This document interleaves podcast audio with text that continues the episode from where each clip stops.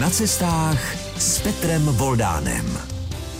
Dnešní vydání pořadu na cestách bude s velkým rozletem, řekl bych, protože my se vypravíme do kosmu, vypravíme se do vesmíru, budeme cestovat i s raketami, i když vlastně ne osobně, protože teď je se mnou u mikrofonu tady ve Vysoké mítě pan Julius Cacka, předseda Svazu českých filatelistů, vedoucí sekce Kosmos, ale také vášnivý sběratel všeho, co se týká vesmíru a odborník podle mě velmi zasvěcený na jeden obor, který vám možná zní prapodivně. Raketová pošta. Je možné dopravovat poštu raketou, když nám pomalu nechodí ani do schránek? Tak v Čechách momentálně ne. Ale bylo období, kdy se o této záležitosti velmi přemýšlelo. Byly to 30. léta minulého století, kdy se objevila celá řada raketových pionýrů, která začala uvažovat o tom, že by bylo možné rakety využít nejen na Silvestra a na jiné záležitosti, ale že by se mohly například používat k dopravě pošty na špatně dostupná místa, využívat je při záchraně lodí, které jsou na moři, ale blízko břehu, aby ta raketa tam doletěla a podobné věci. No a samozřejmě to si vyžadovalo spoustu pokusů, které se museli nějakým způsobem financovat. No a oni přišli na to, že když do té rakety, do hlavice dají nějaký suvenýrový zásilky, dopisy, no takže ty dopisy se pak dají prodat a z toho se financovaly ty pokusy. Takže vznikla v 30. letech vznikla raketová pošta, ale vyloženě na suvenýrové základně. A kde se takové pokusy dělaly? Bylo to asi někde, kde je dost nepřístupných míst, a kde je prostor? Například dělalo se to v Německu, oni to pak stříleli vlastně směrem do Severního moře. Dělalo se to i v Holandsku, dělalo se to na Balkáně a dělalo se to samozřejmě i v Americe a dělalo se to i v Ázii, například v Indii. Tak vidíte, jak bude zajímavé to dnešní cestování s pořadem na cestách a se zkušenostmi člověka, který dokonce prošel i takové věci, že se oblekl do kosmického skafandru, ví, co je to kosmické jídlo, kosmická strava a má spoustu zajímavých autogramů. A za těmi se musí také cestovat. Takže s mým hostem, s panem Cackou, budeme i po písničce cestovat. Hostem dnešního vydání pořadu na cestách ve Vysokém mítě, my se k tomu ještě dostaneme, proč zrovna ve Vysokém mítě, je pan Julius Cacka, předseda Svazu českých filatelistů, ale sběratel všeho, co se týká vesmíru a kosmonautiky a zatím vším se musí cestovat. Ale my jsme začali s raketovou poštou, což je fantastická záležitost, která tak trochu přesahuje mé chápání a tak se k tomu ještě trochu vrátíme. Já jsem měl možnost být u raketové pošty, která se vystřelovala, řekněme, právě tady ve Vysokém mítě, proto jsme se tu i sešli. A tam, jestli si dobře pamatuju, tak to bylo v roce 2009, létaly ty rakety modelářské do výšky zhruba asi 800 metrů. Kolik tehdy bylo těch různých sběratelských obálek na palubě raket? V těch několika startech, které tam proběhly, bylo celkem něco přes 200 kusů. Bylo to díky tomu, že zaprvé se do toho dala sekce Kosmos, klub filatelistů ve Vysokém mítě, letiště ve Vysokém mítě, no a samozřejmě i Vysokomítská pošta.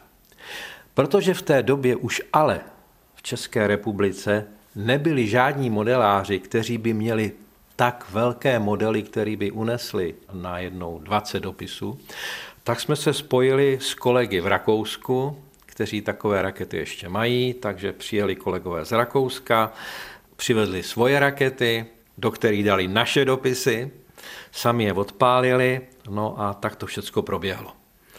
A ještě je potřeba říct, že jsme zajistili tenkrát pro tyto dopisy i personifikované známky, takže tam nebyly žádné nálepky, ale platné známky, takže všechny ty dopisy Vysokomítská pošta potom poštovně odbavila a odeslala příjemcům.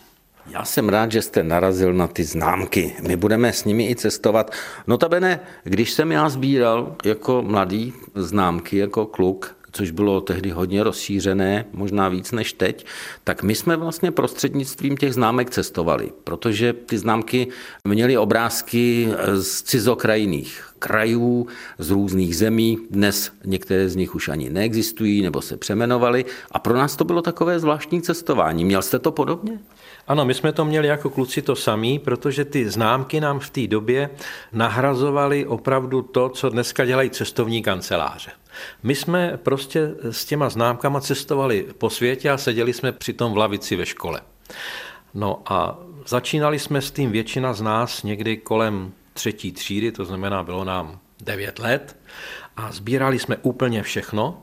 A já do dneška zastávám názor, že to byly nejkrásnější sběratelský léta.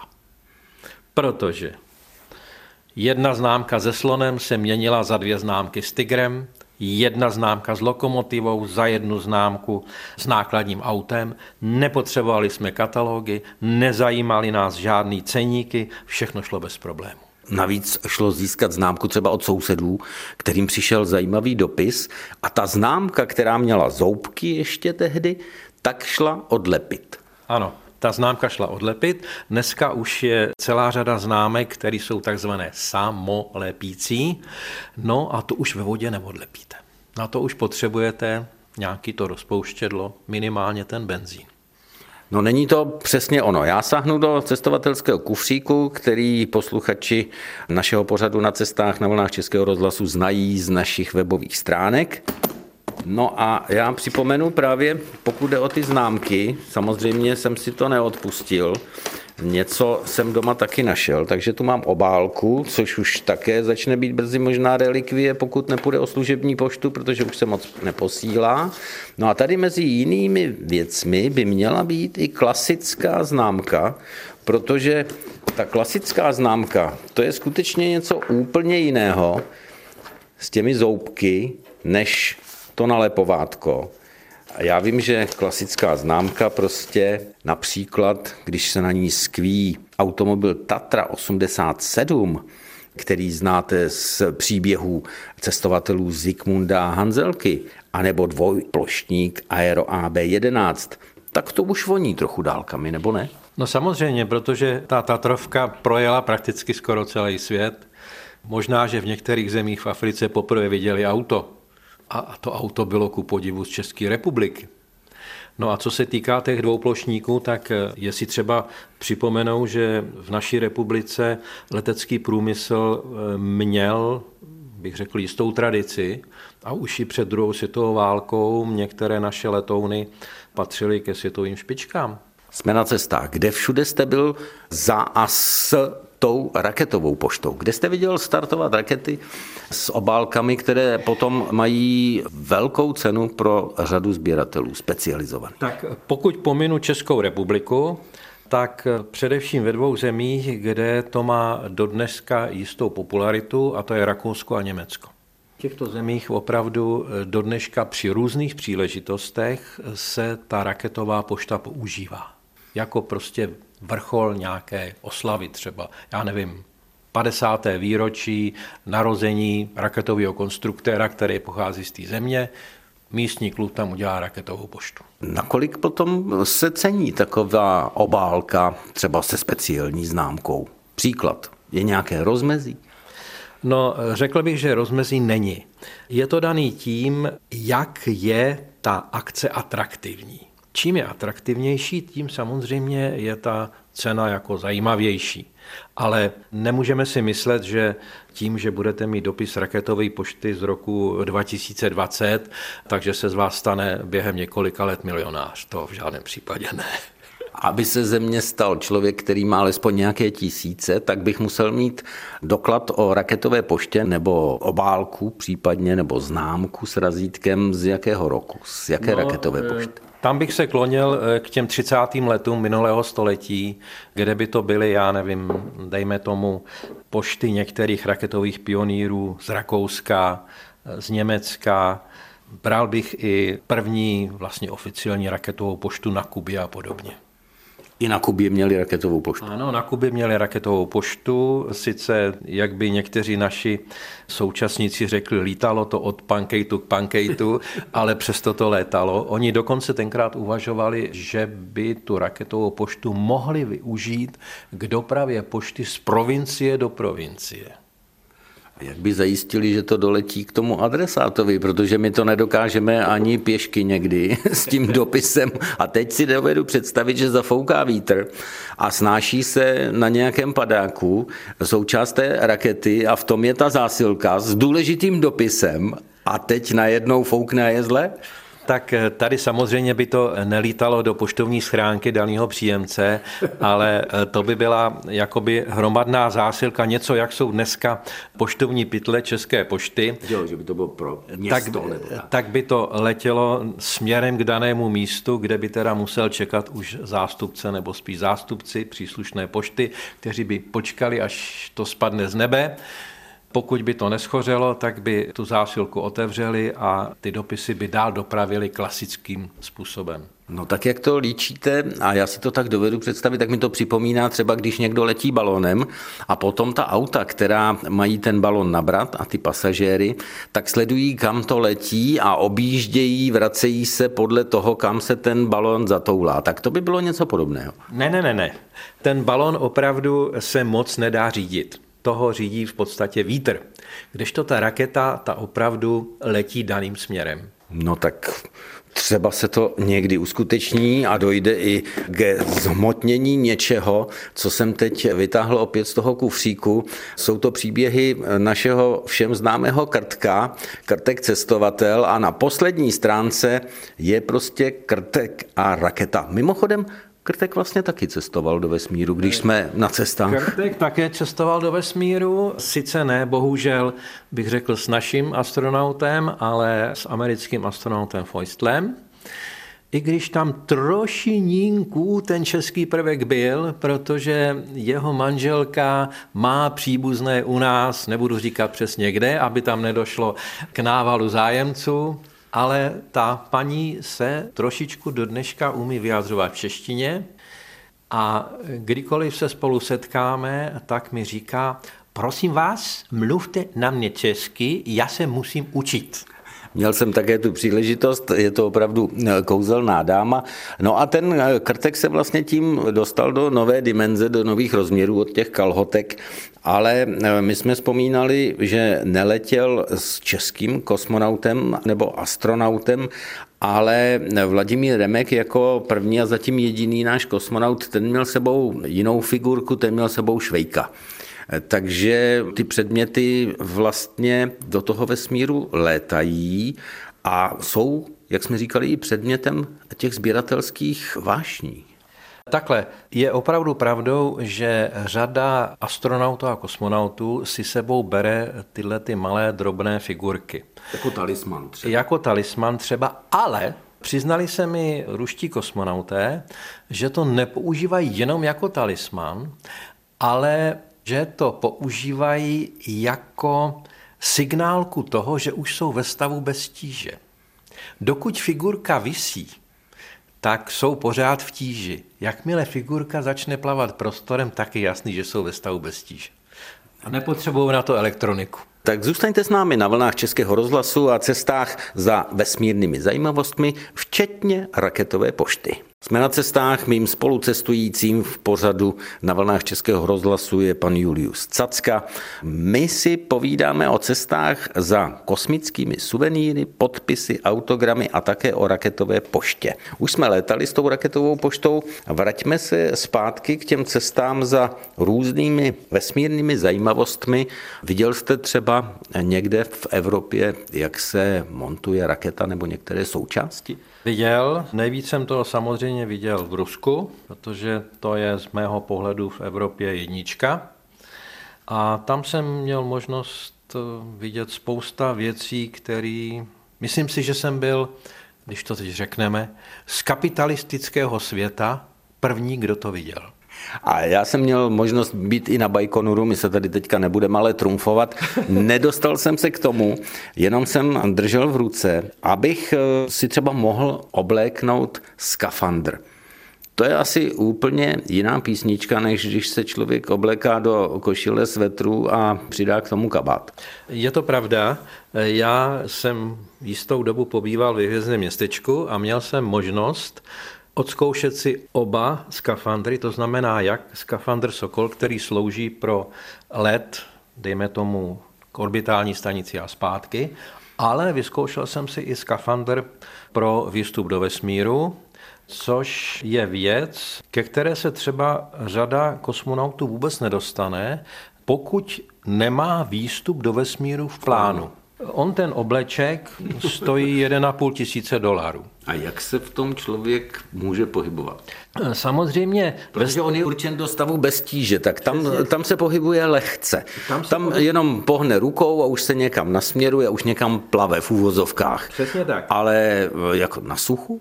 Na suchu je to trošičku složitější. V Rusku jsem si zažil to, že oni v podstatě v tom skafandru trénují nejdřív na suchu, a pak teprve přichází bazén, který do jisté míry napodobuje stav bez tíže, protože ta voda přece jenom trochu nadnáší. Já jsem v tom bazénu nebyl, já jsem to měl jenom na suchu a můžu vám říct, že zhruba po půl hodinovém cvičení v tom skafandru jsem byl, když to řeknu naprosto lidově, spocený jak dveře od chlíva. Tak víc nemusíte dodávat, to si dovedeme představit. To je asi, to je asi záležitost ne úplně až příjemná. Jde totiž o to, že zaprvé ten skafandr v tom stavu tíže není pružný jako, dejme tomu, košile. Musíte si uvědomit, že ten skafandr se skládá z celé řady vrstev, že je tam i vrstva, která brání průniku mikrometeoritu, takže to není nic lehkého. A za druhé, potřebujete mít opravdu fyzickou kondici. Já jsem kondici měl, ale přesto jsem zjistil, že v jisté části těla, tady, Pan Cacka ukazuje oblast, kde občas míváme už, řekněme, airbag vpředu. Airbag vpředu, že tam jsou ty svaly potřeba taky a najednou jsem při tom cvičení zjistil, že buď jsem o ně přišel, nebo tam nikdy nebyli. Takže to je eh, matatelný nebo názorný příklad toho, že i kosmonauti musí mít eh, nějakou fyzičku. No to byla určitě nesmírně zajímavá cesta. Byl jste někde na místech, kde jste mohl uplatnit eh, znalosti ze studií konstrukce raket a raketových motorů? Ano, byl. Tyhle ty znalosti mě vlastně pomáhají v celé té oblasti. Jde totiž o to, že když hovoříte s kosmonauty, astronauty, lajkonauty, tak oni okamžitě poznají, jestli mluví s člověkem, tak říkajíc z ulice, anebo s člověkem, který o tom něco ví. A v okamžiku, když navíc jste schopni s nimi komunikovat v jejich jazyce, tak ten rozhovor probíhá úplně jinak, než za běžných okolností. Čili dovíte se daleko víc podrobností, věcí, které nikdy nejsou v tisku a tak dál. No a co se týká těch, zda jsem někdy něco viděl a tak dál, tak samozřejmě jsem viděl, protože nejenže jsem viděl spoustu věcí ve hvězdním městečku, ale byl jsem v řídícím středisku, byl jsem ve firmě, která vyrábí skafandry, byl jsem v, v institutu, který se zabývá problematikou dlouhodobých kosmických letů, byl jsem v Moskevském leteckém institutu, kde jsem jako první západní cizinec viděl originál ruské féry pro přistání na měsíci. Tak to jsou zážitky velkolepé. Z druhé strany to bylo asi podobné, protože Evropská kosmická agentura má také různá zajímavá pracoviště, právě třeba v Německu, o kterém jste mluvil. Tam jsem byl taky, protože to zařízení je v Kolíně nad Rýnem a já jsem vlastně v Německu přes 10 let pracoval, takže jsem využíval všech příležitostí k tomu, abych i tohleto zařízení navštívil. My jsme na cestách. Nesnil jste někdy o té cestě hodně dlouhé a daleké a složité do toho vesmíru? Já jsem o tom samozřejmě snil a dokonce se mi stalo, že v roce 2006 mi to bylo ve hvězdném městečku nabídnuto za pouhých 32 milionů dolarů. Neberte to. Neberte to. Já jsem okamžitě volal domů manželce Říká mi, miláčku, můžu letět na 10 nebo 11 dní nahoru na orbitální stanici. Vemu si malý úvěr. To jsem si neodvážil říct. Řekl jsem jenom tu cenu, nastalo chvíli hrobové ticho a pak manželka pravila, pokud dostanu od ruské strany písemně, že je to jenom tam, klidně leď. Humor nechybí, znám vaši manželku, takže se nedivím té odpovědi. Na to by vám určitě nestačily ani prostředky, které byste získal za všechny své autogramy, i ty unikátní za všechno, co vlastníte. Cestujeme do vesmíru a mým hostem u mikrofonu je pan Julius Cacka. Jsme na cestách a cestujeme do vesmíru prostřednictvím různých relikví, které ve vesmíru i byly, prostřednictvím autogramů těch, kteří se do vesmíru podívali, ale i s raketovou poštou. Máte ve své sbírce, protože já jsem zjistil, že ona ta eh, sekce sběratelů kosmických známek a obálek vlastně združuje i lidi, kteří sbírají jiné předměty, které se týkají toho vesmíru, ať už tam byli nebo nebyli. Máte ve sbírce něco, co je unikát, který ne až tak každý má? Tak samozřejmě, když se zabýváte touhletou problematikou, tak při setkání s těmi kosmonauty kolikrát narazíte na věci, oni se chtějí nějakým způsobem revanžovat, nabídnou vám něco. Já jsem se třeba tím způsobem dostal ke sbírání autogramů. Já jsem s nimi vždycky dělal jenom interview, abych ho otisknout v našem zpravodaji No a když vždycky po skončení interview se někteří začali ptát, no a nechceš něco podepsat, to jsem si říkal, no tak když se vnucuje, tak jo. Tak no, oni na to byli zvyklí, že no, lidé po nich chtějí ty autogramy. No, takže jsem začal sbírat i ty autogramy, no a protože jsem perfekcionista, tak sbírám způsobem, který asi v republice nikdo nerealizuje. Většina sběratelů je spokojena s tím, že získá ten autogram, kdežto já to dělám tak, že za prvé chci autogram na fotografii pohlednicového formátu, Chci autogram na obálku ze dne startu, to znamená, ta obálka musí být buď z Baikonuru nebo z Kennedyho střediska. Chci autogram na fotografii posádky, samozřejmě taky obálka ze dne startu. Chci autogram na společnou fotografii a chci autogram na fotografii formátu A4, kde je velké věnování. To je náročná záležitost, možná ne u každého se dá uspět?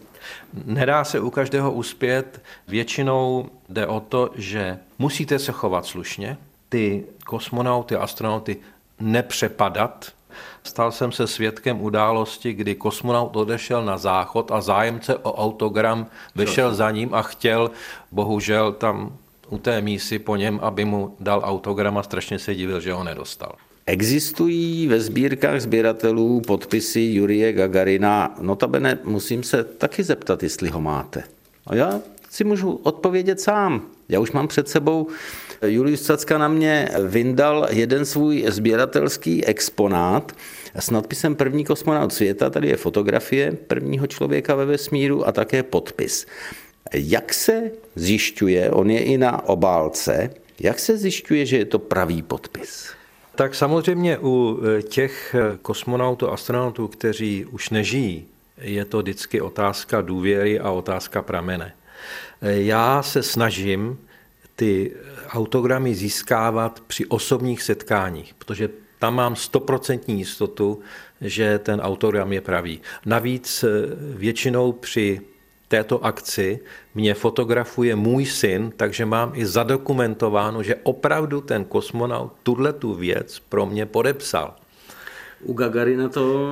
u Gagarina, u Gagarina to bohužel už nešlo, protože jsem začal sbírat autogramy v době, kdy Jurij Gagarin už byl po smrti. Ale to, co mám ve své sbírce, jsem dostal darem od generálního ředitele podniku zahraničního obchodu Mezinárodná kniha. A ten se mi zaručil, že se jedná o originály. Ono asi existují možnosti, jak se to dá ověřit, ale povězte mi, takový podpis musí být na burzách nesmírně ceněný. Dá se odhadnout třeba, nakolik se dá cenit podpis Gagarina? pokud lze dokázat, že je to stoprocentně pravé, tak já si troufám říct, že dneska ta cena se bude pohybovat někde kolem 15 tisíc korun. Když to někdo nabídne. No, kdo by se toho zbavoval? Jedině někdo, kdo ty peníze asi hodně potřebuje, protože jinak nevím, že bych takovou záležitost dával z ruky. Vlastnoruční podpis, lépe řečeno hned dva, Vladimíra Komarova, tak to je, myslím si také, říká se cizím slovem majstrštyk. Eh, jde totiž o to, že Yuri Gagarin ve své podstatě po svém prvním a jediném letu se stal celebritou, která cestovala po celém světě a opravdu on bez problémů ty autogramy poskytoval. Na rozdíl od eh, Vladimíra Komarova, který bohužel při svém druhém letu na Sajuzu 1 zahynul. A mezi tím on prostě moc jako v tom světě nebyl. Takže ty autogramy, které jsou, tak jsou velice vzácné. Je to jeden z vašich pokladů. Já když se tady probírám dál, tak tu vidím i jiné předměty, než jsou jenom autogramy. Vidím tady našivky, které vidíte na těch různých kombinézách anebo na těch skafandrech, ale mezi nimi vidím i ty, které, hm, a dělám, co dělám, nepřečtu, protože je tam ten takzvaný rozsypaný čaj. Což napovídá, že nejde o kosmonauty ani astronauty, ale o tajkonauty. Ano. Pletu se? Ne, neplete se, je, jsou to opravdu nášivky eh, ze skafandrů čínských tajkonautů. Já jsem se s nimi setkal na těch kongresech na několika místech. Nejúspěšnější v uvozovkách LOV byl ve švédském Stockholmu, kde byli tuším dva na jednou a byli velmi přístupní. No a výsledkem je, že teda mám několik nášivek. Samozřejmě mám autogramy a společné fotografie, ale mám i nášivky z jejich skafandru.